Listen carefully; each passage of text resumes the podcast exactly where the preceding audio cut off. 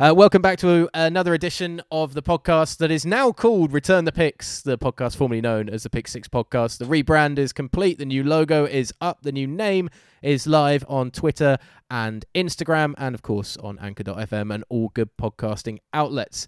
Uh, delighted to say that once again, joining myself, Ollie Wilson, on the podcast is Jazz Gillam. Dave Bluck is back again, refusing to talk. Apparently, I uh, just wondered if Dave could confirm the rumours whether Brandon Copeland had paid for his holiday last week, but his silence says everything, I suppose. Uh, Jazz, how you doing, man? I'm all good, buddy. I'm all good. Nice. Glad Dave's back though. Nice to have the third wheel back. Yeah, yeah. Although, the third wheel. Yeah, like a tricycle. You know, it's nice to have a third wheel st- stability. Not like third wheel, like the person you don't want to be there. Get it? I'm trying to be nice about it.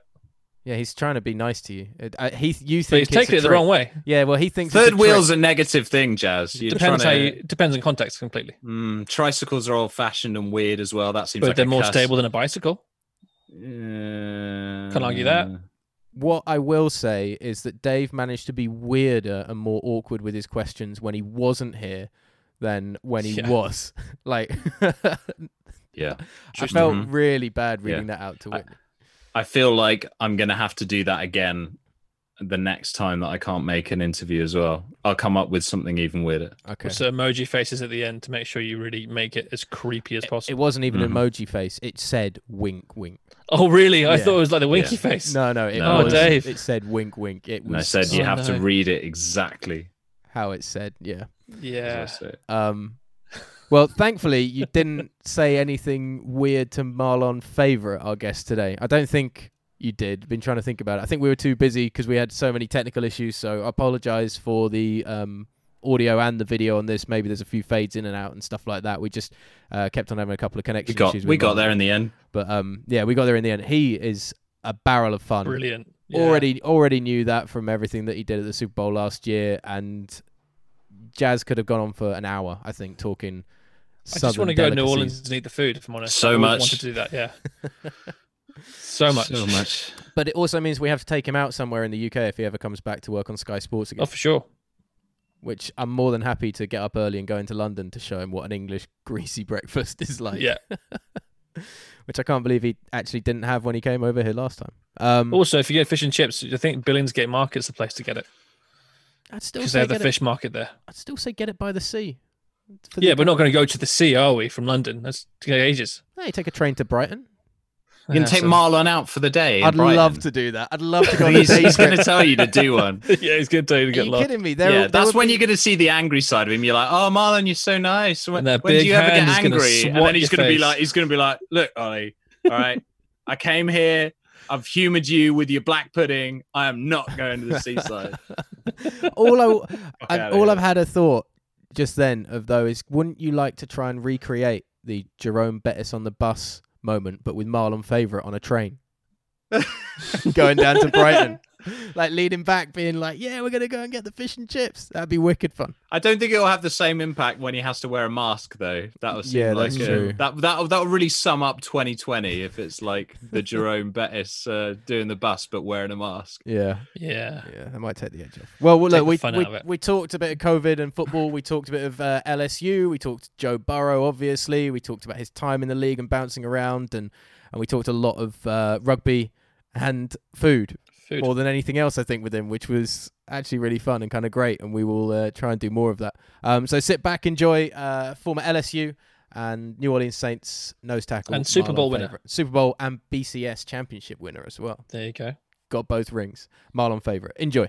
Over the middle,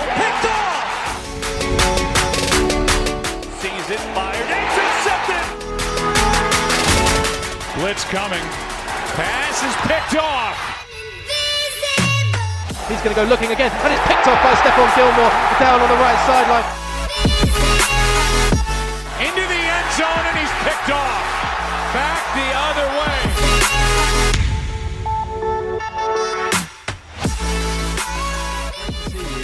basically our star of the Super Bowl was Marlon Favorite. Of uh, of all the kind of guys that we got involved in uh, in everything we were doing with the shows, with the broadcast, and then he was doing his own thing on the red carpet. But Marlon absolutely stole the show. A Super Bowl winner, BCS champion as well, with the um, LSU Tigers, I believe. And I'm almost amazed you don't have a Tigers jersey on, considering how much you like to drop in "Go Tigers" at any point in everything that I've oh seen wait, you do. reaching for something. He's got it. My little boy, my little boy took it. Oh Oh no! no! well, it's good you're bringing him up right, though, isn't it? Yeah, definitely. Go Tigers. You, know, we got- you know, we play a little football down here. That's it, you know. It's a very that impression seems to get better and better every time you do it, man. You should start just making a side hustle of being an impersonator. I tell you. I'm thinking about. I saw Jamie Foxx doing his thing with the different impersonation. I, I do that all the time. Might as well. Absolutely. Well, I hope you appreciate. I've not only gone for the purple and yellow Lakers jersey, but it is the Shaquille O'Neal former LSU Tiger Lakers jersey as well. So I'm trying to, you know, have a bit of good faith with you, get back in your good books if I did anything at all on the red carpet, man. But you were an, an absolute storm on that thing. Like that's your kind of moment to shine, isn't it? The personality that you've got comes through. And you're able to just grab whoever you want on the red carpet and talk to them about anything that you want. What was that experience like for yourself? Well, the red carpet was was a great experience. Not able to experience that a lot, just being a regular college football player or as a player in the NFL. The reinvention and, and transition to being a broadcast, amazing experience, life experience. As you mentioned on the red carpet, it was just one of those moments. So when we first when we first got on the red carpet, I guess going to the 10 NFL teams paid off, knowing a lot of folks. So it went from Yeah. one person to the next, and one person to the next.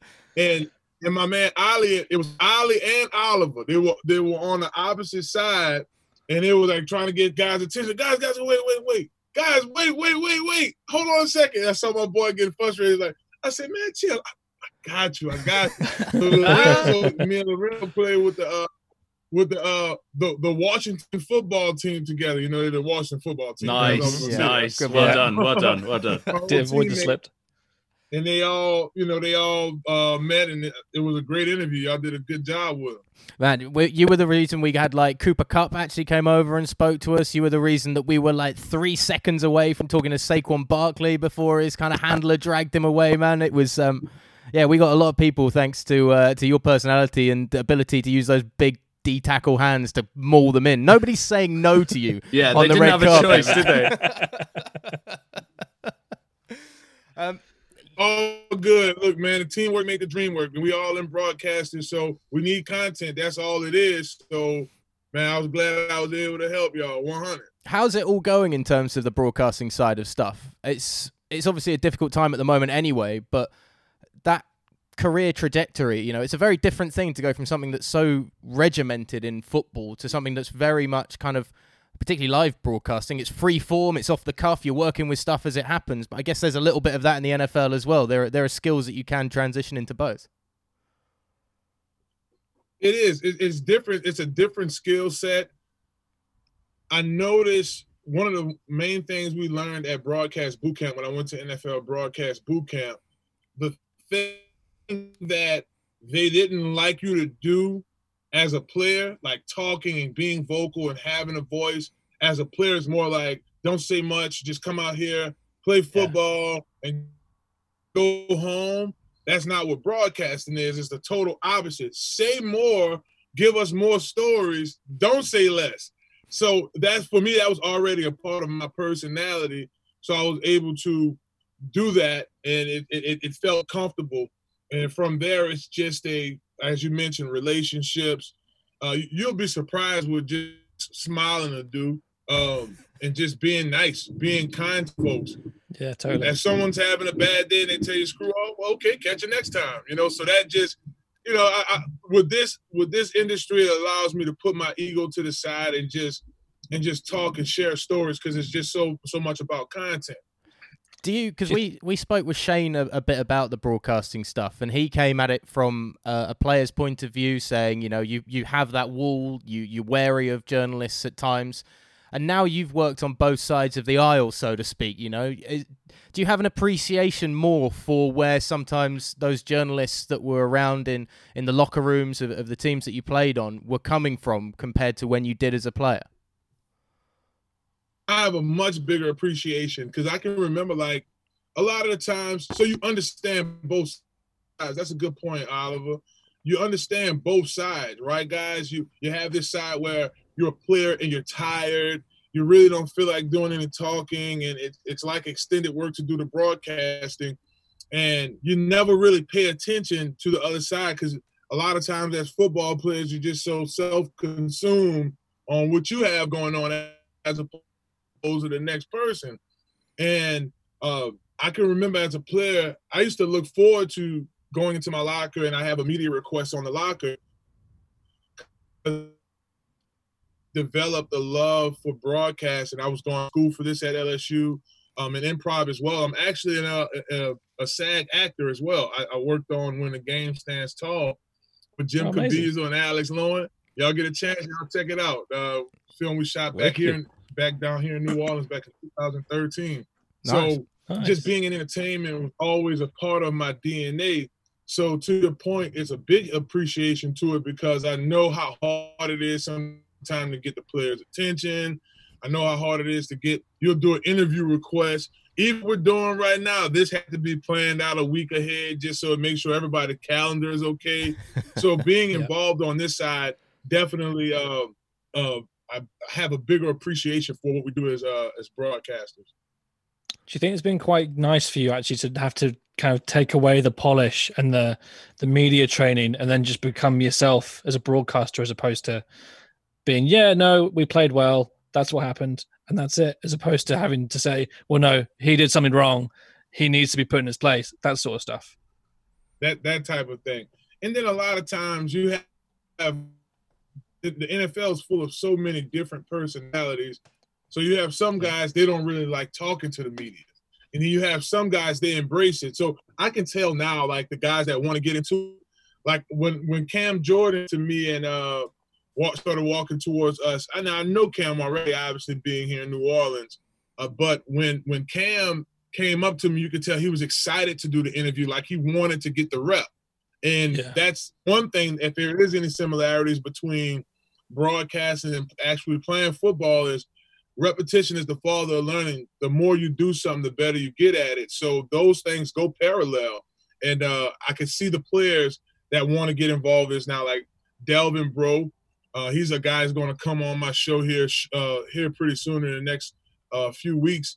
Um, he he likes broadcasting. He want to get involved on this side. So yeah I think it's you'll see more player, you know, guys like you all who have you know been on involved in the industry on this end, doing more training and collaborations with guys like myself who played the game and at the same time uh transition into broadcasting. Yeah, I don't like that. Nice. I don't like that at all, Marlon, because the more ex players that get into broadcasting, the harder it is for somebody like me to get a job who's never been on a football field professionally, man. No way. Look, you had, you guys all had fun playing NFL, all right? I wish I could do that. Now you're coming into my territory, man. Come on. But you you know what it is though. I noticed like even with the LSU Sport Network, Hunt Palmer. He Hunt never played a down of football, but he loves football, and he can tell you this and that about this player. So me and Brandon, we're the experts on on the on the panel. So he always tossed the question if it's something dealing with the lineman, an offensive lineman, a tight end, or or defensive tackle, DN. He always tossed the question to me if we're talking a skill position he tosses it over to my little bro Brandon Taylor. So going nowhere too soon, baby. We still need like journalists, journalists on just for that flow because it is it, it, shows the the versatility of the player, but also um the love and the passion for broadcasting from uh you know my, my folks who might have not played any football, but you know had a little time doing other deal. yeah, uh, honestly, if, if all three of us on this podcast, we all played university football, American football in the UK. Uh, when you think university football, you're thinking like 70,000 people in Death Valley. When I'm saying university football in the UK, I'm saying one man and maybe his dog if we're lucky, kind of thing. So, yeah, the football experience for you compared to us three at university is quite a golf, man. Quite a golf. Yeah, I think that the not just the amount of fans in the stands, but uh, the Oh, yeah, quality might have been a bit different as well, Ollie. Yeah. Yeah. Pretty sure a, a, a junior high school team could probably beat us. Oh yeah. Yeah. Yeah. Yeah. Yeah. yeah. Yeah. yeah. Hey, I, I have I have something though here. I have a little wrinkle I want to throw in this. I got something. Oh, lovely. rugby a ball. rugby ball. I like that you can Yep. hold it comfortably in one hand. one hand. Yeah. oh, what's that? I can't quite make it out, man. I just I just uh got on with the NOLA Gold rugby team as operational manager. Man, I've seen Oh, actually nice. you've been um Oh wow. you've been doing some training and stuff. I've been seeing on your Instagram. There's been some uh some quick 40 times and stuff like that, man. You never lose the uh that initial Speed. burst, do you, man? Not at all. So uh, what what I'm doing is I do get out there for the conditioning with the players, but a good buddy of mine, uh, family friend Tim Falcon, he's the owner of the New Orleans Rugby Goal team here. So Oh, nice. so when I'm not on with you guys, I'm over there and just helping out with community operations, uh, getting stuff going with the brand. This is the NOLA Gold Ball. Nice. Oh, Very wow, nice. that looks wicked. That's a great logo. So So some toss it in there. Yeah. There you go. So it's been cool. So it's in America now. We have about what 12 teams now. Yeah. Uh, he's got a new team. So we, the Union Rugby is here, and I, and I thought it was just super cool because I, I know everything I, there is about football, and the fact that I actually come on overseas with you guys now, it's a no-brainer to start talking a little rugby too. So. Hey, wow. There you go. I'm I'm shocked that there are teams down there. I know that it, there's a little bit of uh, popularity up in the northeast, like Boston kind of area, but I didn't think you'd have any teams down there. Is it is it hard getting people to actually give it a go? Well, the biggest challenge that we're having right now, and that's where you bring a very familiar football face into the situation. Um, you, it, it's going to have to start at the schools, middle Yeah. school, Yeah. high school. So with the adults, like guys that are in their twenties, it'll be hard to sell them on rugby because all. I mean, you got guys that are literally spending years on top of years doing like little dead end gigs, but it allows them time to stay in shape for football when you could just go right over there and play American rugby and be active. So mm, Yeah. that idea we're pushing out and it's going to have to start. You're going to have to have after this crazy pandemic and all of this stuff is it cleared up. You'll have locally here in the Louisiana area in the southern region because there's a team in Houston, there's a team in Atlanta, there's a team in Dallas. So it's growing. You'll start seeing it implemented into middle school sports right along with uh, high school sports. And from there, you'll start to develop rugby scholarships in America. So I love sports in general. Uh, so to have a rugby team and for it to have so many similarities uh, to football is just a cool transition for me uh, to to add to the repertoire. Well, there, there'll be a lot of there'll be a lot of European players that would be really interested in coming over to America and doing a year or a couple of years doing uh, I don't know, doing a masters or something in America just to play some rugby. That'd be That wicked. would be cool. We have a lot. some Australians, some Kiwis, get everyone in. Yeah, we a lot of the guys like uh, Mr. Falcon, one of our um, adopted teams, are out there from England. Uh, I, I lost my train of thought for a second, but we have a lot of players that's from from the UK, from uh, South Africa, like Curl Myers, one of our kickers. He he'll a- actually have opportunity here with American uh, football with the NFL. Cause he he boots it, man. He, he learned how to kick that ball. He's been kicking in rugby. So Yeah. it's, it's and then uh, uh, Coach Pete Carroll, uh, he had an American rugby team or a professional rugby team come over and work with the Seattle Seahawks Oh, really? to to do tackling. Yeah, Huh. so because the clean rugby tackling is cleaning, and they're trying to clean up NFL. Yeah. you know, with the new new ruling and stuff. So if if we can have a safer way of playing, that that that the two, the two sports help each other out. Yeah. Well, that's how you get some kids to play because if the parents are so worried about CTE and um, you know helmet to helmet contact, rugby is still dangerous, but it's a it's a bit safer. It's a safer option. Yeah. Still got those collisions, and doesn't it though? And the head to heads can still happen. Yeah. You're not using your head as a weapon. I mean, that's the one thing I remember from tackling for American football was put your head in front of the man and use that to kind of block off the field. In rugby, it's always put it the other side because you don't want to get your head kneed because that's really good. Yep. Give you a Yeah, it's- yeah. It's by accident in rugby, but it's kind of by design in American football. Yeah, true. it? it is, yeah. yeah. It, it does open up the age-old question, though, Marlon. As a Marlon, as a man that has played both sports, I'm guessing you've had a crack at rugby a couple of times. Which one is for the stronger alpha male, American football or rugby? I mean, Oh. in the UK, this is a question that divides a lot of Yeah, universities, man. Okay, so I watched rugby over there, like the nine union rugby, uh, just a, your basic major league rugby. That stuff looks brutal. How quick that ball comes out, and it's just this quick hit. So you could tell, like I guess, ball it has this killer instinct to it, where we've naturally said, "Hey, hey, clear the clock." So if I would have picked a mega alpha male, and if egos are involved, I would say football. but just in regards to just risking you know, rugby. Because one thing, because the same guy, Tim Falcon, he tried to get me to play rugby when I was in between NFL teams. So I watched a couple of games. I'm like, okay, where are the knee pads? I don't see any Yeah, yeah. pad. Wait, where's a helmet? so I was like, Yeah. oh no. So you, you So- never got no. involved. You never, you never stepped into a live game or anything like that, then, man. I, I did for the first time when I came on staff. I played a game and I had fun. We, we've been doing touch, obviously, with the Oh, corona. okay. Mm. Yeah, in- yeah. uh, out of the season, but just to get the concept of just spreading out, keeping the ball, and just try to move forward as much as you can. Um, not fumbling because the turnovers happen more rapidly, um, as opposed to like if you drop the ball and you recover the fumble, f- football and fumble. Excuse me, the fumble in American football is good, but if you recovered in rugby, from what I understand, it's it don't matter. You dropped it, so Yeah. Gotta have those Odell Beckham hands, baby. That's right. Yeah. That's very true. So then, does it change your opinion on the introduction of well of the lateral into American football more? You know, there's the famous one with USC with the Reggie Bush lateral in the BCS championship game against Vince Young and the Texas Longhorns, and and it's so infrequent, and there are so many times that English rugby fans will yell at the TV saying, "Just give it Just pass it." sideways, give it sideways." Do you It's think? open. Do you think there's a place for the lateral in American football for it to become a planned technique of get? I mean, more than just the option that we see, you know, QB running back kind of thing. We, we may- we may see a place for it at, at some point.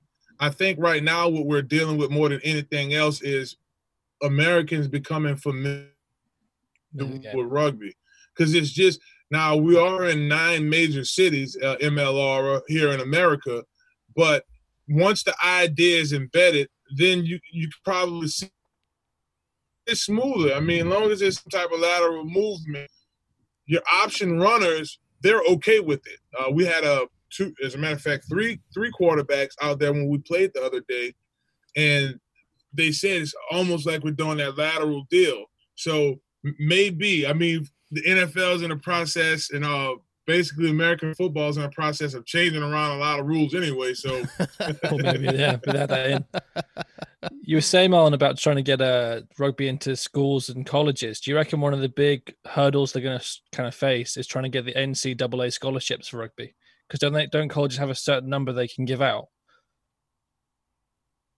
yes, th- that will be a challenge. But the way rugby is structured, you have more crews, like crew clubs. So, Okay. say for instance, if I had to go through the JUCO route of rugby, they'll be able to implement those same rules with the NCAA and being only only able to pass out so many scholarships.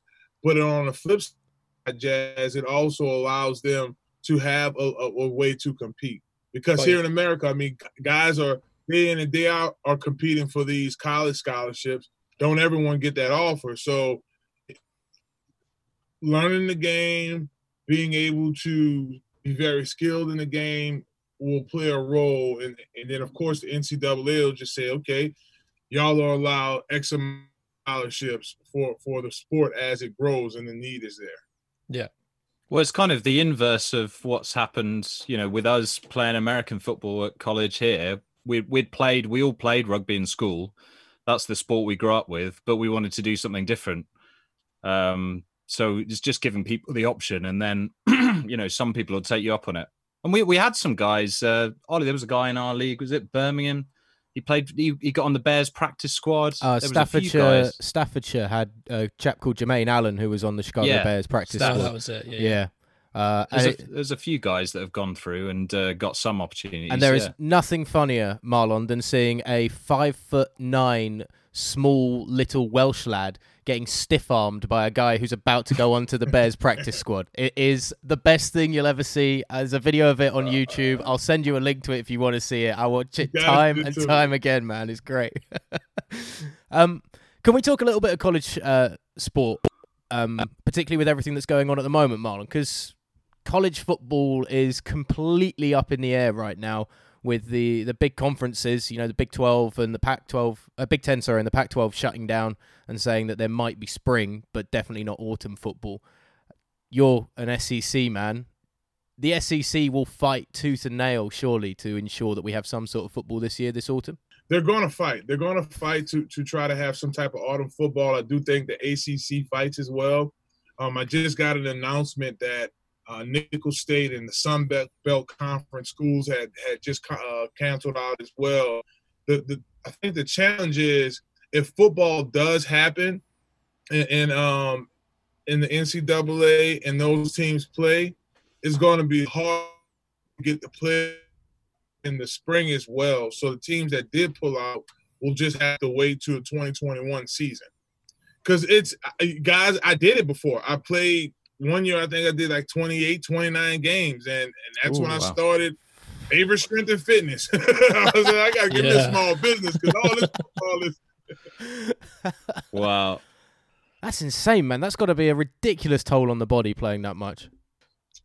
it, it was a bit taxing on the body, but uh, also the mind. Being able to play the ball, I was still young. I was still in my 20s, so I was able to really go and go at it. But it just really was mentally draining too. So I ended up playing like two more years of arena ball and uh, then retired and dove right into broadcasting. Fair enough.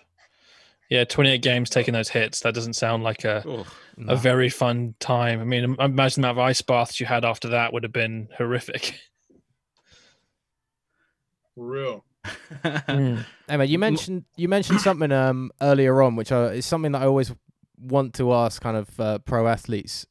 You you talked about your kind of the lock in the locker room at LSU. Did you have anything that was like, this is my go-to thing in my locker, like for before or after games? Only because like I've seen, for instance, like some of the soccer players uh, in the US, I've seen a couple of them have things like jars of Nutella or like PB and J and stuff like that. Did you have something in there that was like your post game? This is for Marlon and Marlon only. Sat there in any of the lockers that you had uh, in the NFL or at LSU. I would usually at the time I would have my iPod. Like that used to be the first thing I want to get to. Uh, at LSU, uh, one of our doctors used to always give me a Snicker at halftime. So when I go back in the locker room, I know Doc gonna find me and give me that Snicker, and that Snicker always gave me that little boost Oh, uh, yes. in the third quarter. So those were some of the things. For me, it was always my routine uh, before a game, whether it's listening to my iPod, going to the cold tubs, hot tubs. You get that pregame routine going to where your body is perfect, even down to the food you eat. Mm. And What sort of food would you eat? so before the game, we would load up on the carbohydrates. So I would do like a light pasta, not too heavy on the mar- uh, on the marinara, but just that that little little fine little enough to where you get that tomato taste. Yeah. And um, I would I would do a light salad because you didn't want to do too many salads. Hello, somebody, because you didn't want to have to go take a run in the third quarter. and I would usually do some type of uh protein, whether it's a piece of chicken or uh or a piece of steak or something like that. nice. And post game, did you have a different kind of dinner for winning or losing post game? I didn't. Um, if, if we won and we lost, I still ate the same thing. I was going to some Jack in the Box or Raising Canes or something of that nature. to, What's to what give me is some- Raging Canes? It's fried chicken, isn't it, Raging Canes? Raising Canes is fried chicken. Uh, the first location actually originated on LSU's campus. So Yeah. now there, I think there's some in the UK too. I think they all made their way on internationally. Oh, but I know haven't they heard have that one. I remember being sat in the bar next to the owner one day and he was telling me all about it. Now, do y'all have Popeye chicken over there? Don't no, think it's we haven't got had, had. uh, KFC. KFC's are are And chicken. there's lots of like favorite chicken as well, or chicken cottage. Those are the uh, the main three I can think Mhm. of. Yeah, Popeyes hasn't made the Y'all jump to yet. come down to New Orleans, man. I'm gonna have to get y'all on some weed ass, some chicken and watermelon, skip spot. We have to get y'all over there weed ass too or something. What? Oh yeah. Oh yeah, And also, uh, y'all have um, well, when I was out there and I was staying in London, I went to Chipotle, but y'all didn't have all the sauces. What are we Yeah. missing? Wait, what? yeah. I I think went Chipotle, to Chipotle, but y'all was missing like y'all didn't have it was it was I want to say y'all didn't have the the queso and y'all didn't have the uh guacamole. yeah, it was Chipotle's something like that. Y'all a new missing that. thing for us. So I think that lots of other, lots of brands in the UK have made burrito places realizing that that's a great way of making a lot of money because burritos are delicious. so there's lots of places that have already done that. So I think Chipotle took a long time to get here because other ones had already kind of not cornered the market, but had started to grow by far more than they could do. And the, the trouble you have with different countries is different tastes. So sometimes for us, maybe queso is too much. Don't say why it would be. Queso would be delicious on anything, but it's. uh I think that's the reason why they didn't have everything yet. Maybe in time they will. Maybe next time you come over, it'll be uh, the fully loaded Chipotle experience for you. What I what I do appreciate is the price on the menu is the full price of what you paid. Okay. Oh yeah. You no have to work out additional the sales taxes and stuff. yeah. Oh, yeah. Yeah. Yeah. That's you so annoying. When I went to New York and I just couldn't figure anything out, I was like, yeah. I mean, everything's so expensive already, and then you add on another like twenty five percent or whatever it is. It sucks. It sucks, bro. I can't lie to you. Oh, and New New York is the worst. So that's one thing. And then here, like Louisiana is the only place that have parishes. So the different parishes taxes are different. Everywhere else is counties, like Dade County, like all of those mm-hmm. different, like Orange County, like everywhere else. I live in like Jefferson Parish. I work a lot in Orleans Parish. So that that's how it goes here. So you Yeah. may pay literally. Um, I usually get like a frappe. So it would sometimes be I don't know, 12 to 13 cent difference. Just little tedious stuff like that. You'd be short like 13, like four cent. Mm. It's just Adds it's up. crazy. But yeah, that adds up. Are you- Depends how many frappes you need, I guess. Are you doing the uh the drive-through daiquiri places? What you know about that, man? Oh, I know about the drive-through daiquiri places. yeah, yeah. I, from time to time, uh, I hit the drive through through daiquiri, especially like if it's if we're going to a party. Uh, you know, you want to turn up a little bit, so you get your little daiquiri, a little spike in it, and just have you a good time. I was Nice. I was told by somebody that in New Orleans car crashes like 60% of them are little old ladies because they all get their little drive-through daiquiri and then on their way home they're sipping on their daiquiri and end up in some yeah, you you you almost have to train yourself to drink around here because you're gonna. The cool thing about New Orleans, everything is in such close proximity. So I'm I'm literally 15 minutes from the dome right now, but I live Nice. in Jefferson, right? So it's the 15 minute rule in New Orleans. Like they said, no matter where you at, it take you 15 minutes to get there. So everything is close. So if you're drinking, you just gotta um, drive safely. Make sure you can 15 minutes and you're fine. Uber, get an Uber. Yeah, use That's the it, That's it. Nice. Get your Drink and driving, don't do that. Don't drink and drive. Just get your Uber and enjoy your daiquiri. Absolutely. Favorite flavor of daiquiri? Uh, the Soldier Slim. what is that? Okay, what's in that? Soldier Slim is uh, it's it's it's like a uh, it's a it's the red, white, and blue. So you get a little bit of Hpnotiq, a tad bit of Hennessy, um, and then the the red is is um well you have the either some folks for their white go with like a, a pina colada taste or a rum taste. Yeah. And then you, you do it. it. It gives you this green coloring, and it, we call it the Soldier Slim.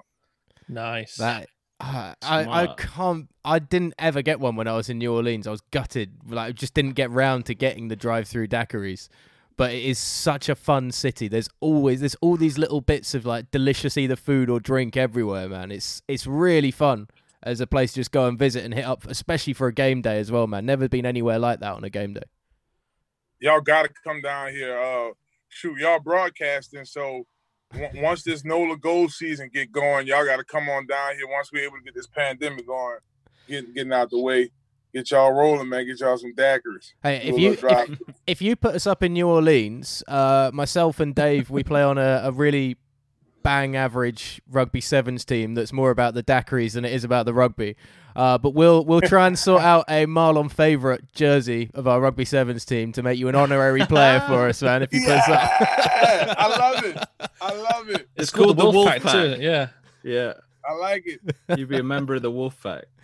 What's The the um, what's the kind of any secret nuggets to if you are whenever anybody's available to get to New Orleans? Like stuff that is maybe not on those tourist traps that you definitely got to hit up.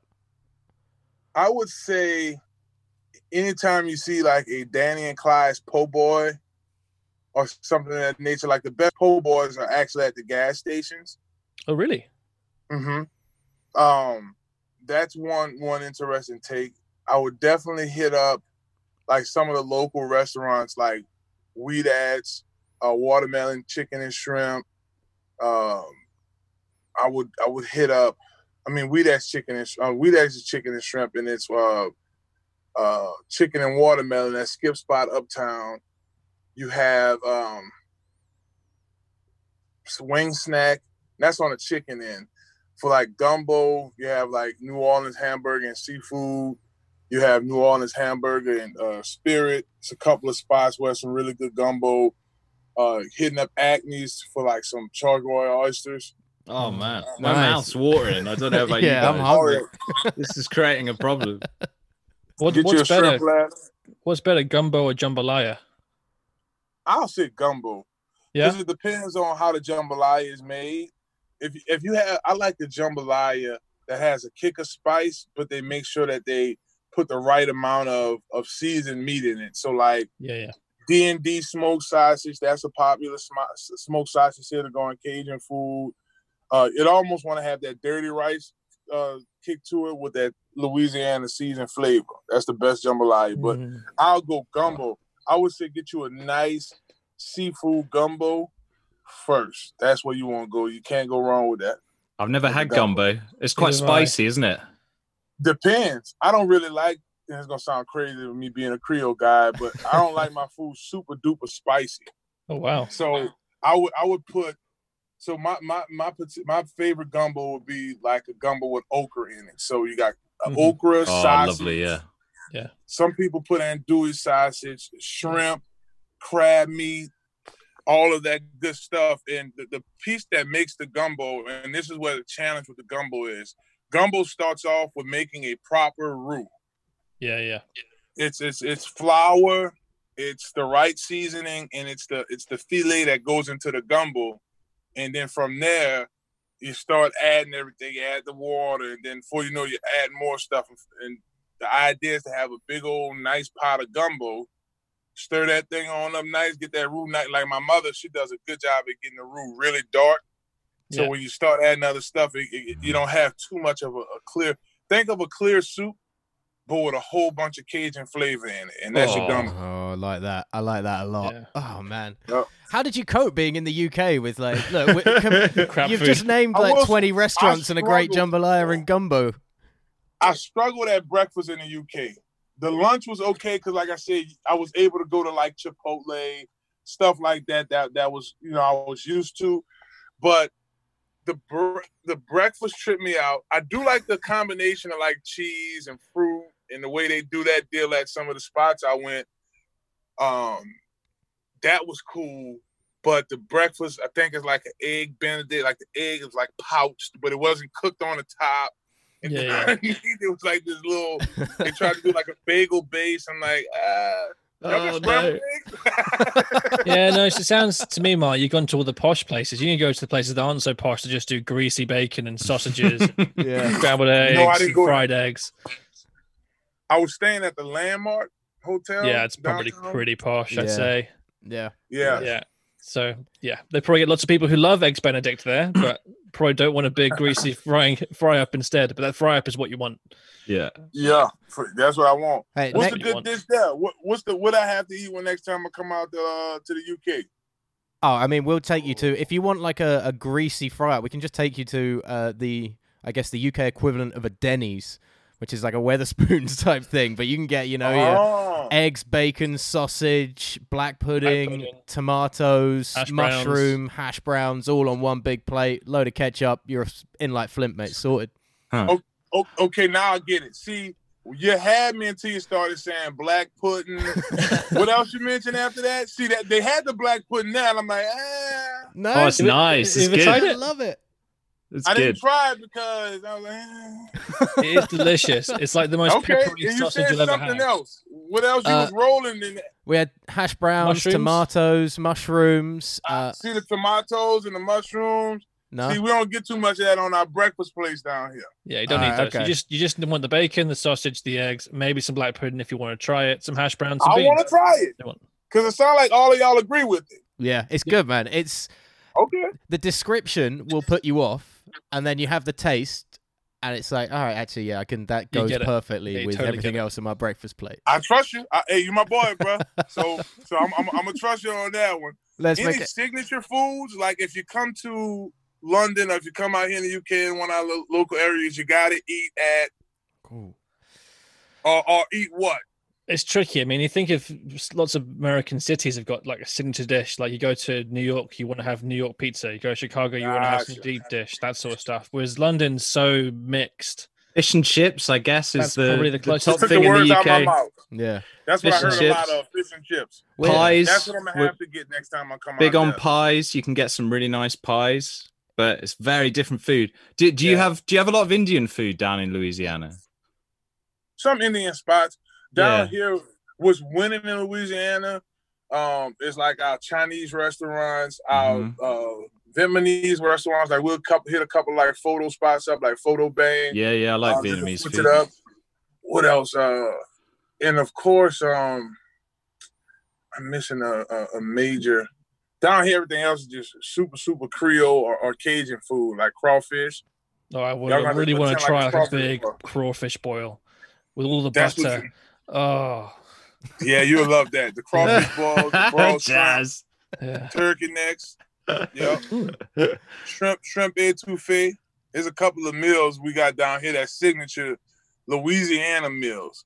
Yeah. uh boudin. So because a lot of New Orleans, see, New Orleans is really the the melting pot of Louisiana. We were it, it's very very um m- multicultural here, Mhm. but our the the Louisiana food like the original like boudin and all of these crawfish boils and all of that stuff is really like Breaux Bridge, Louisiana, Lafayette, Louisiana, and around that area. If you want the best Louisiana food, all of those folks migrated here to New Orleans, started opening up restaurants because a lot of the stuff here is commercial. But if you mm-hmm. catch somebody from down the bayou or even in the surrounding New Orleans area, like places like Edgard, Louisiana, and St. James Parish, and those Yeah. different, where they say, "Hey, boy, how you doing, that shit? Oh, you want something to eat, baby? I get you something to eat." It- it's a total like you're in a whole other country. You heard me? Like, Yeah, yeah, yeah. yeah, when they talk to you like that, eat there. yeah, Right. go Don't there. make Yeah, yeah, yeah. that's Make a sure siren call. there. All right. Awesome. Yeah. See, we just don't Yeah. have we just don't have that in London as like you know English we're kind of we we steal from everybody else you know we'll we have like if you go if you go to like Brick Lane in London that's great for getting a really good That's curry what I or was saying. Bangladeshi A- food A and curry stuff is like, like that. our favorite thing. uh, National Curry. dish, isn't it? Yeah I did have some curry out there. It was delicious. Yeah. Chicken curry, yes. yeah we're good at That was that man. good. I had some of that out there. That was good. That was good. like fish and chips if you're gonna get fish and chips you got to get it from somewhere on the coast so that then you have to battle like the seagulls for your fish and chips because they'll come down and try and steal it while you're trying to eat so you got to uh you got to Yeah. fight that good fight for your food while you're doing I think it. Marlon's got the feet for it. He'll be fine. With the hands to get them off as well. Don't worry. After seeing him hold that rugby ball. yeah man but yeah Marlon, I was uh, I, I wanted to ask you a couple of questions, just going back to football. Huh? football Um, it's a football podcast There you go. Yeah. I thought this Seagull is the, comes the close rug- to that, it's getting snatched. I thought this is the the rugby food uh, podcast. That's what we turned it into.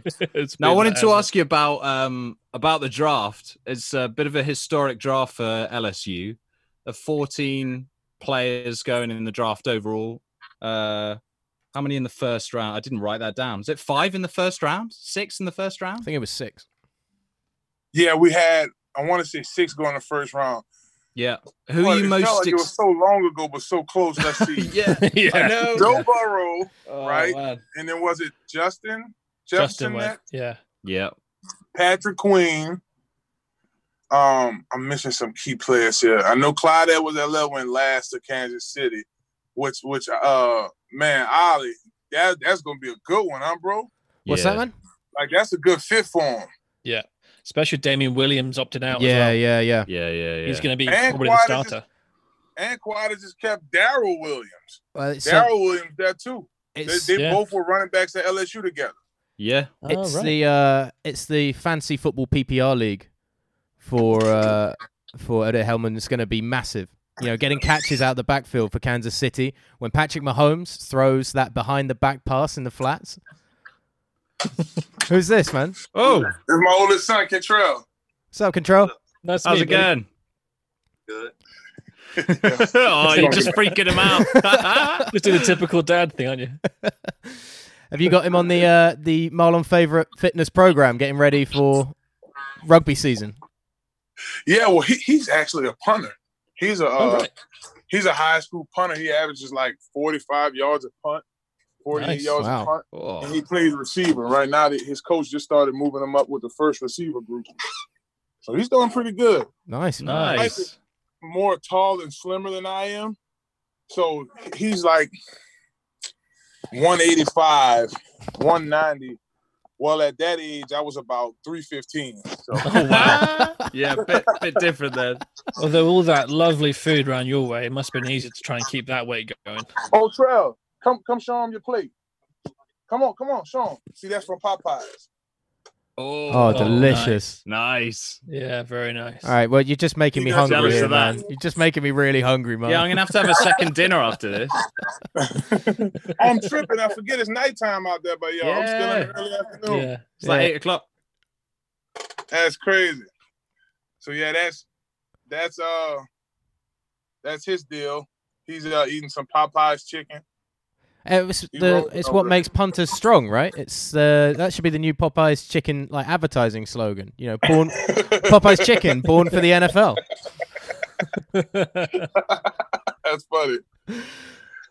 So Um, yeah, we we gotta go. Uh, we gotta go back to this LSU draft though, man. In terms of like the quality that that came out of it, and the there are some real big ceilings for success for a lot of these players, except for the fact that they are going into what is the toughest ever NFL offseason as a rookie to be prepared for. Yeah. I mean, have you yeah, have you got any insight on like the thought process that must be going on right now for i mean e- even a joe burrow or whoever coming out of college uh, going into this kind of offseason and trying to get ready learning playbooks is hard enough as it is right. Well, for those guys, I will say this. At least in the case of Joe Burrow, Clyde Edwards-Helaire, they just had a historical collegiate football uh, career last season. And the way the NFL works, they have a big deal for SEC players that can transition over to the game well. Mm. And those guys coming off of the season that they came off of, you couldn't ask for a much more better pro ready guys Mm. from the coaching staff um, on down to how we prepare at LSU. I think those guys are at an advantage. Uh, let's say if Marcus Davenport would have came in after a pandemic. Now Joe Burrow will have somewhat of a challenge. I don't expect Yeah. him to just have the best performance of the world Mm. because again he's not he's not being inserted if he was if he was drafted to let's say the Dallas Cowboys well you have a probably a fairly more respectable coach in Mike McCarthy with a receiving corps like that with an offensive line like that Yeah. with Mm. a defense like that, then Yeah. that's different. Then you really plug and play. Joe is a part of the rebuild out there in Cincinnati, so I don't expect him to be Joe Almighty he was at LSU in his first season in the NFL. He may have more of a, uh Peyton Manning uh, type type of process where his first years, first two three years in the league, yeah. painful, but I mean, he's putting on a gold jacket. There's going to be a few. Uh, oh wow, that That's is a a bold. bold- That's really bold. That's really bold. You really Hall of Fame already. You heard it here. you really Yeah. think No, no, I'm talking about Peyton Manning's putting on a gold Oh jacket. right. Oh, okay. Oh, I thought you He- were putting he a, is- gold jacket on Joe I was Burrow. to Peyton Manning. I was com- I was comparing Yeah, him to Peyton, and I was saying that Peyton Manning has on a gold jacket, and he went through a rough patch. Now, Yeah, yeah, I got you, I got you. Oh yeah. in the case of Joe Burrow, what what p word I will use is potential. He has a lot of potential, Joe Burrow, to do a lot. He only had a chance to show us one year, but what I, I will say about Joe Burrow is the part, the poise that he has, and the way he approached the game, and how quick he gets guys rapport. He Hmm. has an opportunity to take it to the NFL level and do really uh, exceptionally well. Yeah, he's never seemed like a player short of confidence. That's got to be said. Even in front of the media, he looks very assured of himself. Which, to be a QB and walk into a new team and be the leader of that team, you have to do that. Hundred percent. No doubt. Dude, I thought I you were going he- so bold for a second. I thought you were coming out outrageously bold. I mean, there's I liked it. I liked it. yeah, I would Put not him in, I. I don't mind being bold. If he would have went, if he was in the Saints offense Oh yeah. under Coach Payton, I would have made that bold statement. Yeah. Mm. Yeah. Um, and I'm not saying Coach Zac Taylor isn't a great coach, uh, but Sean is going down as one of the more, um, how could I say it?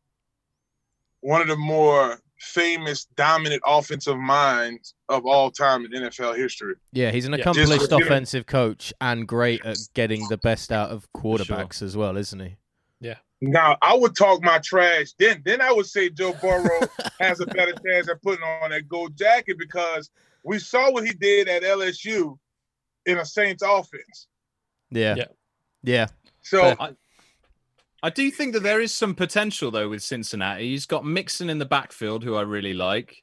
They've got AJ Green hopefully coming back from injury. Um, Boyd. Yeah, they've got Boyd. Josh I- Ro- uh, Ross, Yeah, Ross John- as Yeah. well. It's, Ross, it seems like he has got some weapons that The can come offensive line through. is a problem. It's just the offensive line. Yeah, is he going to get any time to actually sling it or not? I don't know. Yeah. tell people all the time the game is won and lost inside the Trenches. trenches, baby. Just the Yeah, name of my podcast. It's, it's that's where it, That's where it is. it, it's important. I mean, look at look across the NFL. The teams that are very successful are the teams that have great offensive lines. Yeah. And defensive lines. If you can control both sides of the ball at the line of scrimmage, you've got a great chance of stopping the ball getting out and also getting the ball out. So, yeah, I totally agree. And it's one of those ones where I think that the Bengals' offensive line is going to be the biggest downfall of Joe Burrow this season, anyway, unless they manage to scheme it so he has lots of wide receiver screens or running back screens. I think it's going to be the answer, isn't it? It, it will be. I just got some news on my phone too. Uh, Travis Kelce, he signed a four-year extension. Oh, he waited Uh, until after the Kittle he Kittle one that went George through. Kittle money, yeah. did he? Yeah, Nice. and then um, I saw earlier um this week um was that uh Everson Griffen signed with the Cowboys, so they Yeah. just made their D line even better. It's gonna boy, it's gonna be an interesting. Yeah, I tell y'all, it's the wild wild. You used to hearing about the wild wild west, boy. That NFC South, whew, boy. Mhm. Uh, Well, yeah. I've got I've got my Falcons top on, uh, Marlon. This is my that's Oh, you rock with the Falcons? yeah, that's my that's my team. I probably shouldn't bring it up because last time last time I got absolutely slammed for it By Shane. by yeah. Shane, who showed me Okay, his Super Bowl trophy. Look, hey, that is an ongoing meme. That 28. Oh man, it's never going away until we actually win uh, Super Bowl. It's never going away. I don't know when that's gonna be. So. Yeah. it actually stuck with it. motivated my uh it actually motivated my homeboy to retire. My uh, homeboy Tyson Jackson, we played at LSU together. He was in Atlanta Yeah. Yeah. and he knew he was going to get a Super Bowl ring. And boy, that happened. He don't want to talk about that game. He's like, ah, Oh man, no one wants to talk about that game. It was very sad. I I tell you what, some um, I was looking through LS, LSU alumni, and uh, one of my favorite players is Deion Jones, and he was at, he was at LSU, wasn't he? In twenty. Well, you wouldn't. No, you wouldn't have played with him. He finished No, in he- he- 2015, didn't he? yeah, he finished in 2015. Yeah. He's from New Orleans too. He went to Jesuit High School. Ah, nice. Okay. He's New Orleans native as well. He's a fellow 504. Uh, I bet he's unpopular now playing for the Falcons, though. That's the only problem. He should have stayed. He should have got drafted by the Saints, right? Yeah, yeah. They they they they, couldn't. They could have gotten him because he went second round. He was a sleeper. A lot of folks. Yeah, yeah. I, I think what Coach Dan Quinn uh, saw was a guy that can move at that position. You know, Yeah. four four Yeah. four three. He's so good. Yeah, and that I call that Drew Brees kryptonite. Deion Jones. He, Yeah, he picked him off. He picked him off twice in the game, didn't he? He iced him with uh, with a pick in the end zone. But uh, I saw that one. I was at that game. I went Oh, to. man. um Yep. wicked. That Yeah, was- it's that was- um, I I think. I mean, I'm obviously biased because I'm a Falcons fan, but I think that Falcons Saints is nailed on banger every year. I think it's one of Every the best year. fixtures. Yeah, Yeah, it's it's deep rooted because of the reception we got from some folks out of Atlanta back during Hurricane Katrina, Oh, really? which started all of this, right? Because you know we had we had got dispatched, and when we came back in 06 is that famous game back in the dome against Atlanta, Yeah. and um, ever since that the rivalry just got thicker and thicker. You know, Atlanta's like a seven-hour drive. I, I tell you one thing, it was so funny um, when Atlanta won, this was 2017. Uh, me and a few of my cousins, we we went out. I just wanted to experience uh, the new stadium, and it Mhm. was nice. You could literally take uh, 15, you know, fifteen dollars or you know, 15.50 pounds to the uh, to the arena and eat well. Oh, The really? entire um, yeah, Yeah, they they have local locally sourced food and they keep the cost down that, as yeah. well and they encourage local businesses to bring their food and drink business to Oh, that's cool. the Oh, I really rate that. That's great. Oh, Hey, man. Hey. yeah, yeah. My phone died, guys. I'm so sorry. It's That's good, all though, right. man. Don't worry. we were getting ready to wrap up. We thought we'd lost you. Yeah. I did think his battery. He did say it's only ten percent. This 10%. is a video call. We could be I playing with fire. on there now. All right, all right, all good, man. Um, I'm trying to think where we were at. Uh, we just got sidetracked. Oh, with we the- were we were talking about um, not Dabo. Um, you had said Oh, Dave's um, Dave's draft. LSU alumni draft, wasn't it? stuff. Yeah. Right. Oh, Falcon Saints, Falcon Saints, and how all Falcon Saints, there you go. fans are scumbags for their involvement in the rivalry. I think that's what we were saying, wasn't it? Yeah. That's it. We were talking about that rivalry and how serious it is uh, with Atlanta and, and, and the Saints. And then more interesting, guys, you have Teddy Bridgewater and Joe Br- uh, Joe Brady um, out at, at Carolina, and then you have TB12 and that crazy receiving corps down there Mm. with Bruce Yeah. Arians. And so It's that's. It was it was hard enough already without bringing uh, a six-time Super Bowl winning champion down into our division. Like, And his favorite don't know, target in. Rob Gronkowski as well. Mm. yeah, yeah, it's no fun. serious. Yes. Who do you reckon is going to win the NFC South? Do you reckon it's going to be uh, Saints and the Bucks, or do you reckon there's a, an outside hope for the Falcons just to make Dave feel happy? Well, Dave, I'm sorry, man. I think this is uh, another year for the Saints. Yeah, me Uh, too. Everyone is crazy um, with all of the pandemic. Um, when football does play, I think that's the the best ready to go team in the NFC South because yes, Tom Brady is in, in most cases the goat. Most most most cases people view him the goat, uh, but he still didn't have a full OTAs. He didn't have a Yeah. full off season with these guys. It's a new duo out there. You have a new head coach in Matt Rhule um, at Carolina. Uh, Teddy Bridgewater is just getting into his contract, and then you have a young uh, but energized Joe Brady over there at Carolina. Carolina roster looks really good though. Yeah. Now Atlanta, Dave, you might you might you might like this, but Atlanta got Ty Gurley down there now. Matt Ryan was an MVP quarterback at some point in the NFL, and then Julio Don Julio Jones, baby. Yeah, You know, and my boy Deion Jones as well. We've got there's Grady Jarrett. There's loads of talent. It's just putting it together. Dan Quinn doesn't seem to be able to pull it all together. So uh, It just seems don't the know. players only play for him when they get gets kind of worried that he's going to be fired. Yeah. When, he's, when it's the first kind of seven games, oh, it's fine. Oh, now he might be fired. Now we'll play. Yeah, I think we go. I- I think we go ten and six though. I think we're going to go go to the playoffs. Uh, we'll we'll we'll go ten and six. yeah, I don't don't, I don't know. think it's right either. But the Saint, the Saints, the Saints will probably be twelve and twelve and four, something like that. That's a, it's a hell of a team.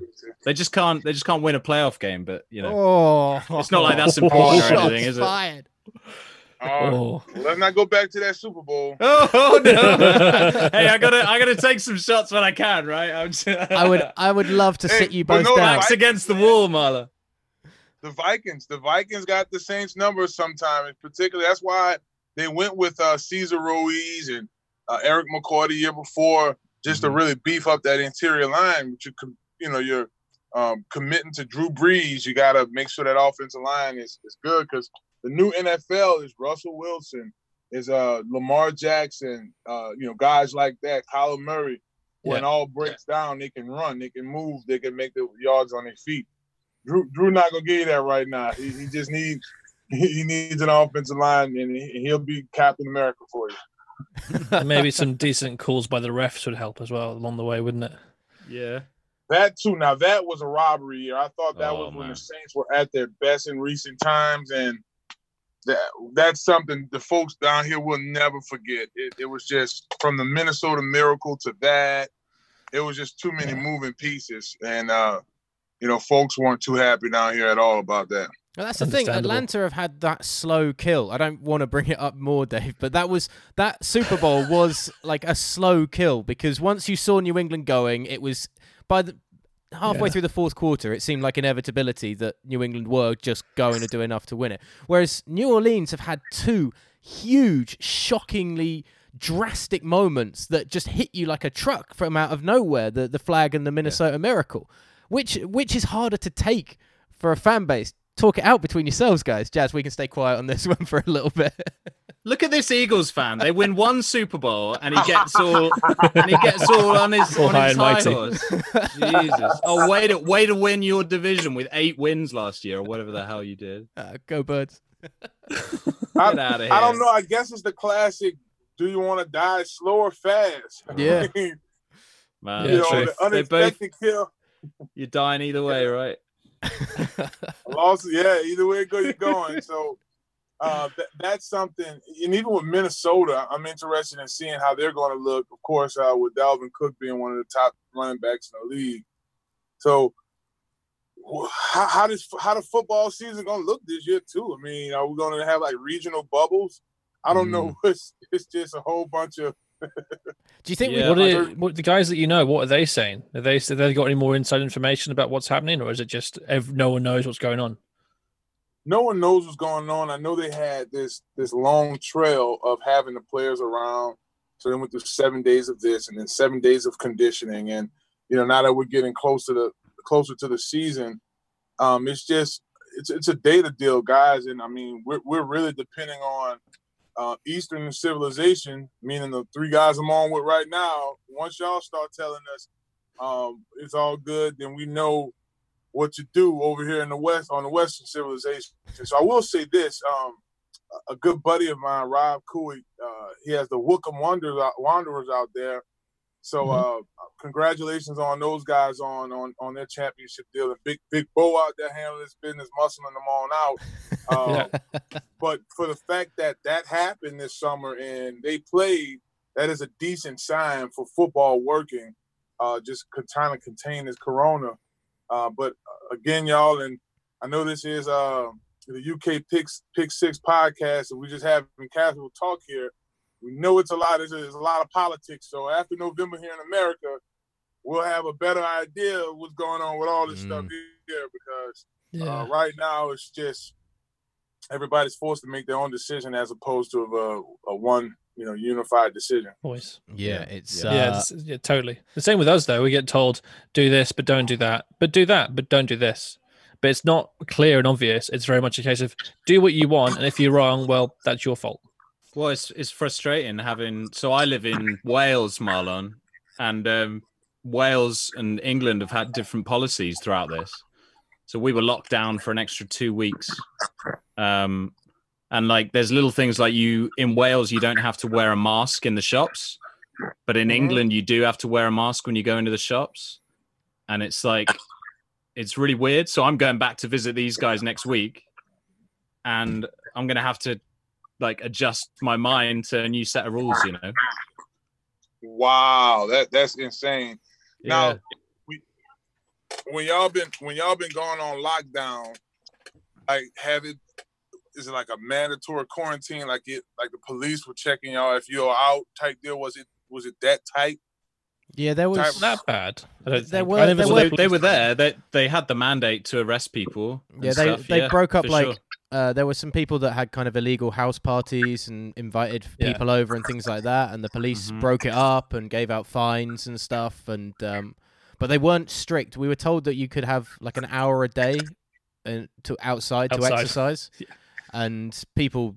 I mean, I know I did like an hour. I would I'd go for an hour and a half, two hour walk kind of thing, and you weren't really caught up on that. What a rebel, much. eh, Marlon? Yeah, I know, Look crazy.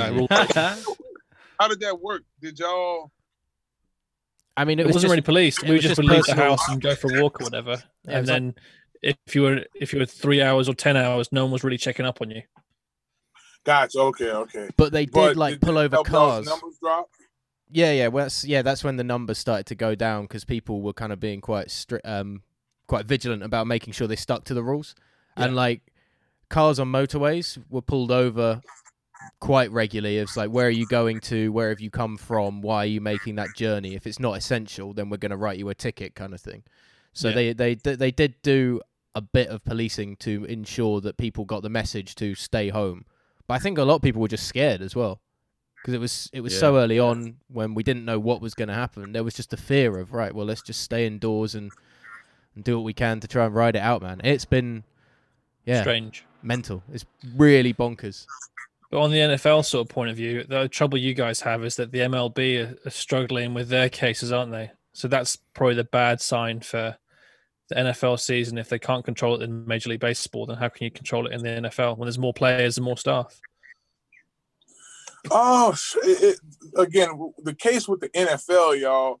I think the toughest side, more than anything else, in regards to the NFL, is the amount of contact, the Mm. droplets, thirty-two teams, Mm.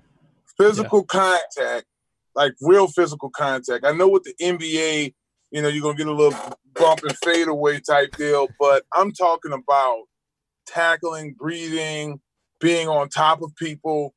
That's a Yeah. bit different, and it's more people. Yeah, So the So more people think is the thing, isn't it?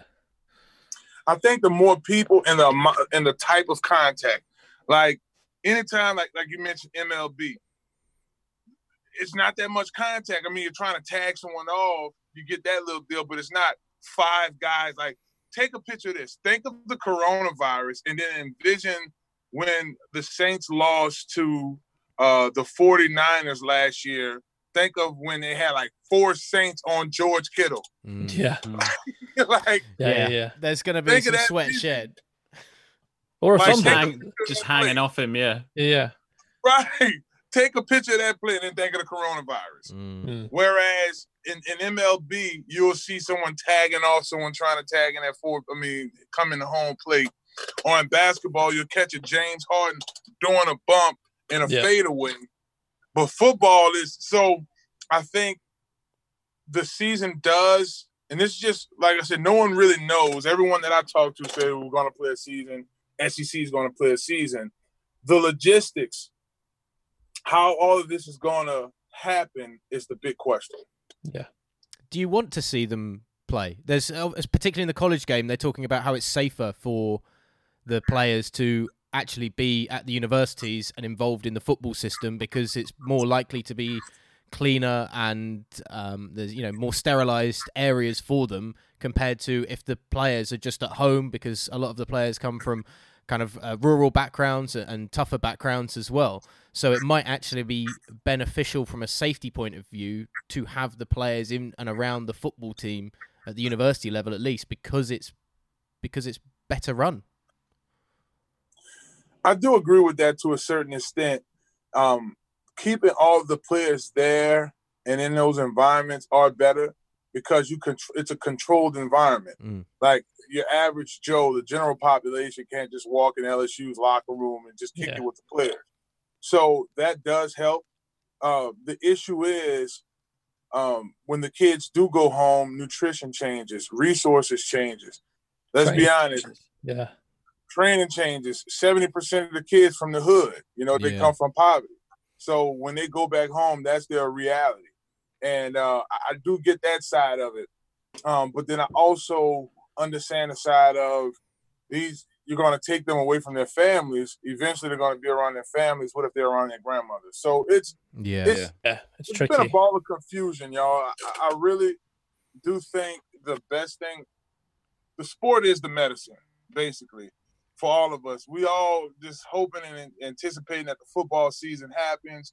And as of right now, the NFL is going to play. As of right now, um, the SEC and ACC is more than likely going to play. But there is the flip side to where, okay, if these numbers um, continue to increase and we continue to not have an answer for this coronavirus, is it, and I do understand the financial side of it, but is it that important? Yeah. Yeah. So I am a safety first guy, uh, but I do believe in reason. Dude, this is Yeah. you're too nice to be a D tackle. We were saying this just when you dropped out. Like I don't understand this. Every, all these NFL players are so vicious in kit, and then so nice when you just chat with them. They're all, yeah, It's all entertainment, man. Like think about it. Like when you first, when you see, put it to you like this: when you see, let's say, Denzel Washington, you just think he's this actor that's going to be this cool, collective guy. In person, he, he he's totally different from how he's an actor. And I think that's what us football players are able to do. We're able to on the field. I'm crazy. Like I'm mentally ill. Get away from me. right. Okay. off of the field is just like a that click. You know, it's it's a different, especially in college. Um, and for me to to be an NFL journeyman is different. Is a different deal. You know, in college, it's more along the lines of survival. Like, okay, when I'm on this field, the guy lined up across to me gave two middle fingers to my entire life. He's like, I don't care if you don't get drafted, I'm going to bust you up. And then now we have a problem because now you're dealing with my livelihood. So, from a Mhm. psychological standpoint, we were able to tap into that. A lot of guys weren't able to control that. That's where you have a lot of domestic violence cases. You have a lot of mental Yeah. illness cases out there because, you know, we're we're programmed to think this way and institutionalized in this institutionalized environment. And outside of that, you know, it's it's it's a challenge. You know, that's why for me being able to transfer over to broadcasting really made the transition uh, a little more comfortable Yeah. uh, because I'm still able to talk about the sport. But the contact of it, it, it does, you know, it is missed as well. Uh, um, that made me think of Myles Garrett when uh, when the Browns were on Hard Knocks, and he writes poetry and reads poetry, and um, when he's not playing, and then him on the field trying to kill somebody with a helmet, With their own helmet as well. yeah, with their own helmet. Precisely. Yeah. So like, Yeah. yeah, you can be. It's very yeah, happy you can be quoting Shakespeare off the field, but you can uh, you can turn into a psycho when you step over those lines, right? With the uh, with the Pretty coronavirus, uh, Marlon, we, we said last week we had an over under and how many weeks we think the NFL are going to get to. So we said six and a half, wasn't it? Yeah. So I'm the only one so far we've we've spoken to that thinks there's going to be more than six and a half weeks of football. What do you reckon? I'll go over. I think Yeah. eight. I think An eight. optimist. Nice. half a season. Okay. The half a season's Yeah. good. Was that eight eight weeks half a- including playoffs? Uh no. I See- think I think once the playoffs happen, it, they're going. This year is just going to be different if it happens Yeah. because the the, the logistics. We got to think about that. Like how y'all gonna house this? Okay, if if Drew Brees catches the coronavirus, Alvin Kamara catches the coronavirus, Michael Thomas catches it, three other guys on defense catches it. Who are going to fill in for those guys? Yeah, yeah. Yeah. Injuries happen, yeah, but it's not all the same injuries. If a guy has a, a bruised shoulder, okay, he, he just won't practice three or four days. Coronavirus is 20 days. You got to sit Yeah. out, Mm. quarantine.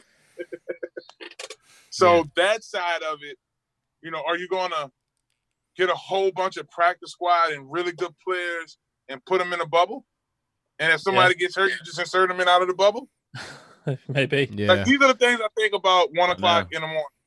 I gotta be up thinking like, how are we gonna do this? Like, what Uh, I just really Yeah. want to. I just really want to see some football. Yeah. Just That's it. desperate for it. the longest off season ever. Yeah.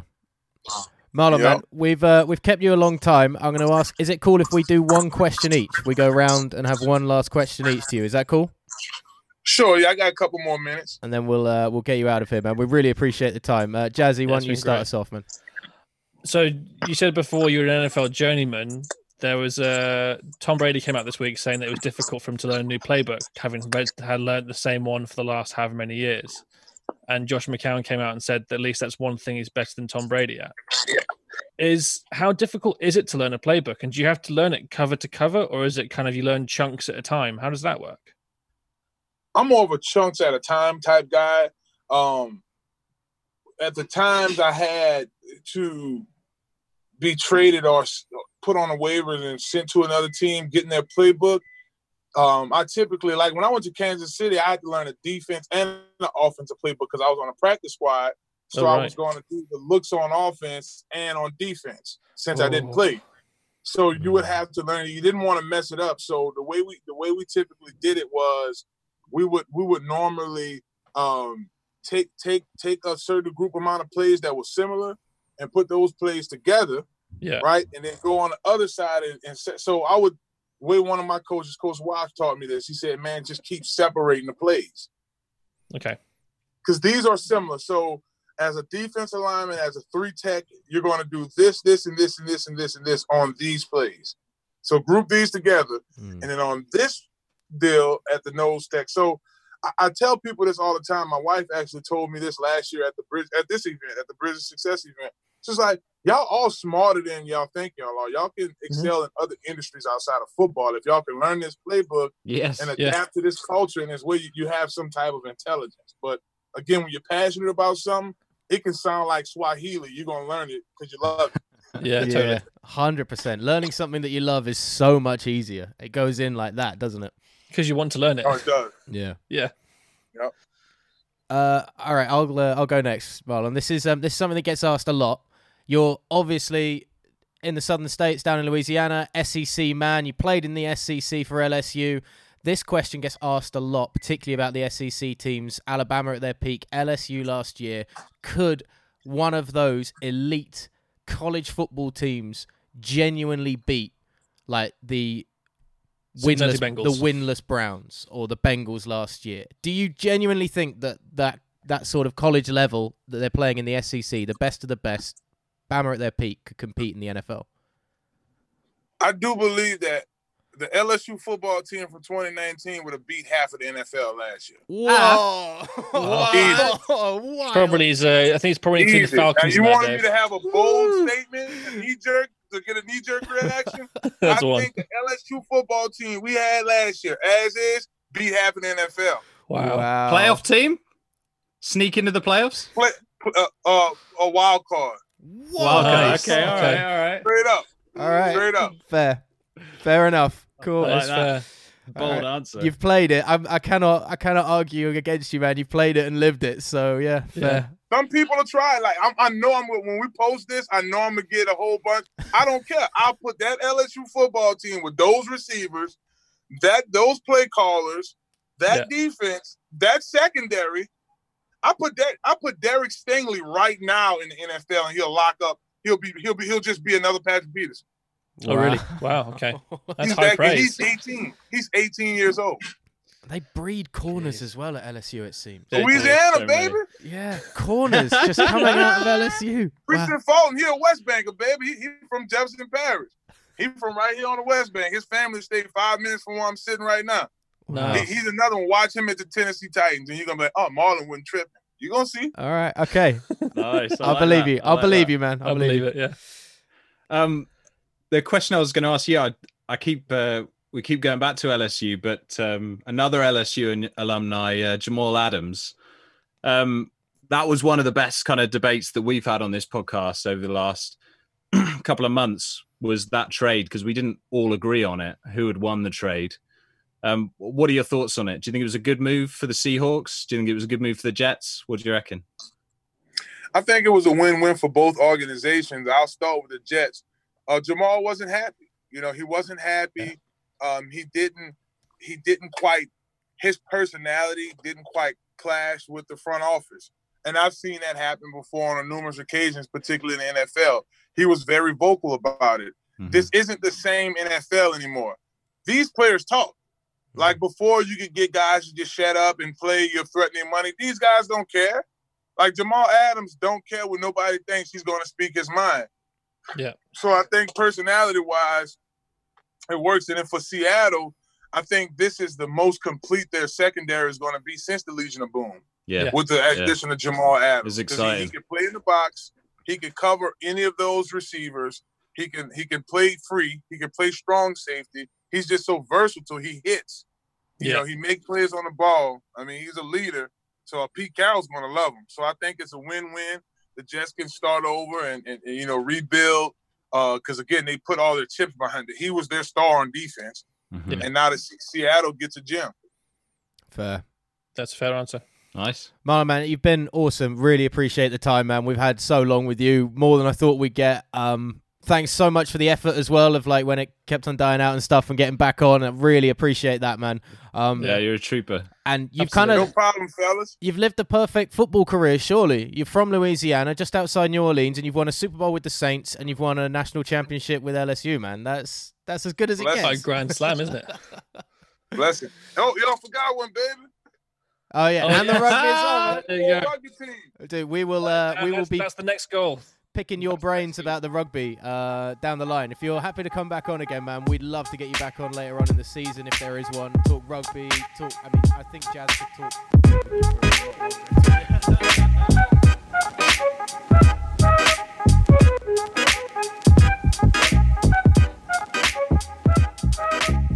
When you look at those teams, though, their, their first round talents that came out All I'm seeing stars. is the amount of uh, yeah, the instant amount of stars, first quite a round lot of them in the league. So if you think that you had instant stars already on one team altogether, it would make sense for them to be able to play very competitively. Yeah, It's a shame we can't. You can never like uh, Do it. Prove these things. Can Yeah, you? no, it's so No. much speculation. Um, Yeah. ah, but it gives us more to chat about. as Oh, I really hope we get football, guys.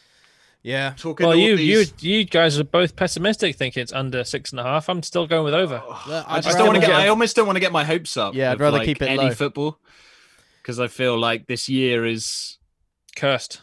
yeah so cursed that you know if you if you say you want to do something, it's going to get fucking. Well, it's been uh, like somebody said to me earlier today. It was um, every month. Obviously, has been like stuff's been hit and been hit and been hit. And actually, August so far, there hasn't been anything that's been like nothing. I don't think any sports wise anything's been cancelled yet that was going to be on like major sport in terms of the big ones. in Yeah, I've the had all the and stuff. MLB cases, haven't we?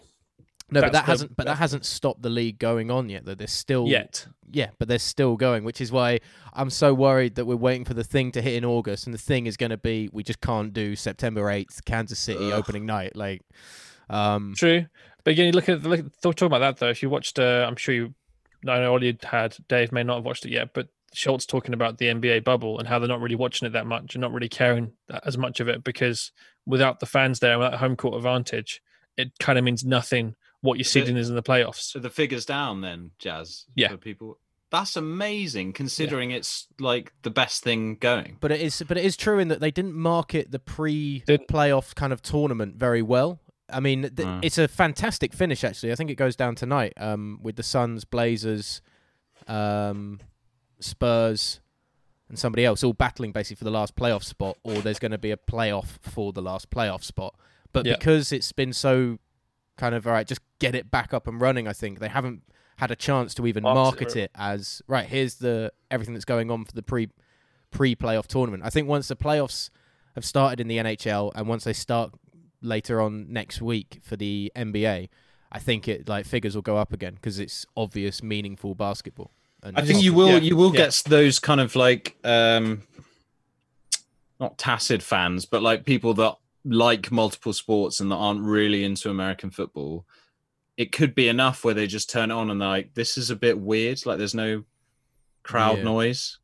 and then you. Well, same with football though. It could be enough where it's just play like, man, nah, I don't want to do it. Well, MLB's Yeah. been really good. As on TV, there's it's really weird. On all of the close-up shots, they're empty stands, and you've got the cardboard cutouts like we discussed with Whitney last week and everything. But Yeah. when they go to the main broadcast cams, like when somebody hits a home run, they've put a digital crowd in, and it looks just kind of as a ball's whizzing through the air. And a, Oh, is that what you? Sorry, is that what you were talking about uh, last week with Whitney? Yeah. She she this had like is- a digital seat. Well, this is this That's is slightly that's the different. NBA, and she had a cut cut out at the Ray Stadium. Yeah, the NBA's got Zoom calls where they actually put your webcam on, but this is this is like a digital crowd, like on a video game. So it's a fake crowd, but as the camera's panning and a ball's flying through the air, you don't really notice that it's like a fake crowd. It's just the stands Until someone puts a, empty. a mitt up, and then it goes through it because it's not a real person. yeah, but again, I don't know it's- what I'd I don't know what I'd prefer. I to be honest, I don't mind kind of being a little bit lied to. Like if you did that and you put some crowd noise in, Mm. I could imagine it being better than no fans and no, no fans noise. at all. Yeah, although it would be But- I don't know. I'd have to see both of them and see how I like. But I could yourself. imagine, I could imagine preferring that, and I don't think it's like, I don't know. Well, they they gave you the option on the think on the Premier could be a League for like fake crowd noise or n- no Or crowd not. noise. I Like, picked not every time. so it there are ways for it to Be perhaps be viewer's choice. so I to guess it speak, yeah. depends. If I was watching it, if I was watching a game with you guys, then wouldn't need any noise. But if I was watching a game on my own, then Can you imagine Red Zone bouncing around to all these big plays with just a dead silence? You get the commentary though. it's going to put even more on um, Martin, isn't it? To like, I don't know, keep the energy up. Not that he struggles with that. yeah, 'cause he's yeah, Hanson, amazing. yeah, but- yeah. What's his name? I always Scott- forget his name. Scott Hanson, Scott Hanson. Yeah. great Fucking- guy. I was He's trying to so figure out who cool. Martin was to begin with. I was Yeah. who the hell's fucking Martin? Oh, um, yeah. Props to you guys for last week. By the way, I listened to all of it. It was wicked. Enjoyed Nice it. Yeah, Yeah, yeah. I really did. Yeah, she's Whitney great. was a great guest. She's lovely. yeah, she's so enthusiastic Yeah. about Yeah, yeah. Tampa Bay teams. is brilliant. We've I know. been I, really I sent her a little. I sent her a message on Instagram actually, just Oh, saying nice. like, "Thanks for coming on" and apologizing for my weird question. she said she found wing- it funny. So The it's all winky Yeah. wink face was the question. Yeah, that's Yeah, that was. right. yeah, but I, didn't- thought that was good. I was just like channeling my inner Marc Sessler. That's the kind of thing that he would like. Yeah, I just some weird shit. I didn't enjoy reading that out. I know you didn't. That was part of my thing. I wanted to make you feel weird, Yeah, yeah. and then I just wanted uh, a bit of a funny in there. So uh, yeah. Yeah. Her answer was actually that's what I said in the Instagram. I was like, you're for for a really stupid question. Um her answer was actually really, really good. That was one of her better answers. She's, so a, she's a pro, man. She's uh, Oh yeah. man, she's yeah, she's wicked. So Yeah, She's we've, great. we've been that was very fun. lucky. You guys got the most out of that. It was wicked. very lucky with the guests that we've had. They've all been really good. I think. very lucky. I mean, that's all your contacts, isn't it, Ollie? So you've been driving it forward very nicely for us. well, I'm super excited to talk fantasy next week as well. yeah. Neil I'm Dutton will be excited. definitely joining us next week. He's uh, happy to do any day of the week after 7:30, so he will be joining us uh, to Nice. talk about how to draft in fantasy and Yeah, yeah. Uh, and what to do Well, with. The I quite like. I mean, we seem to be doing them. I think we've done a couple on. We've done a couple on Wednesday? But Thursdays seem to be Th- mostly the Thursday. then. majority. So Yeah, if we can try and keep that consistency, then maybe it will just be a habit forming thing that we just. Maybe don't put this bit on the podcast Nah, because it's. we'll just we'll try and keep it as Thursday, but we'll sort it out as we go. Man, it's a podcast. Don't worry about it. Um, Dave, do you know your Twitter handle off off the top of your head? Nope. Cool. It's David Bluck one on Twitter for Dave, uh, and David Bluck on Instagram. Uh, Jazz is Jazz Gillum and uh, at Jazz Gillum on, On Twitter. both. Yep.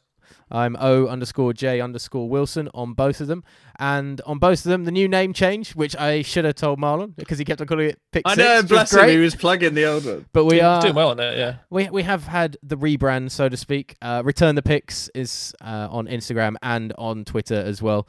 Uh, just Return the Picks, all one word. No underscores, no nothing like that. No yeah. podcast bits because Clean no one. and simple. Because if we let Nice. Dave do it, it'd been return underscore the pick uh, the, un, the underscore picks underscore podcast underscore Dave. Yeah, but it's not. Because he loves the underscores, does old David boy. So if you want to, Sorry, you, Jazz. Were you talking? I didn't hear any of that. No, Is it it- sounded like you did because you just repo- re- replied. kind of- so. if Well, you want no, to, if you want to just, like, fire boring and fire any abuse towards Jazz, uh, get in contact over Instagram. That's all I'll say. yeah, that's where you'll find him camped out. and not on his. Do it on the podcast one. It'd be it's way more interesting. Um, yeah, that's uh, big thanks once again to um, Marlon. Yeah, living the dream, man. Genuinely getting rings. at Oh, he both loves it. He loves it. So You can tell how much he loves that area as well. It's, Yeah. uh, Big thanks to Marlon. Uh, big thanks for listening, and uh, we'll be back next week talking fantasy football and hopefully a bit of hard knocks as well, and anything else that goes on. Take care.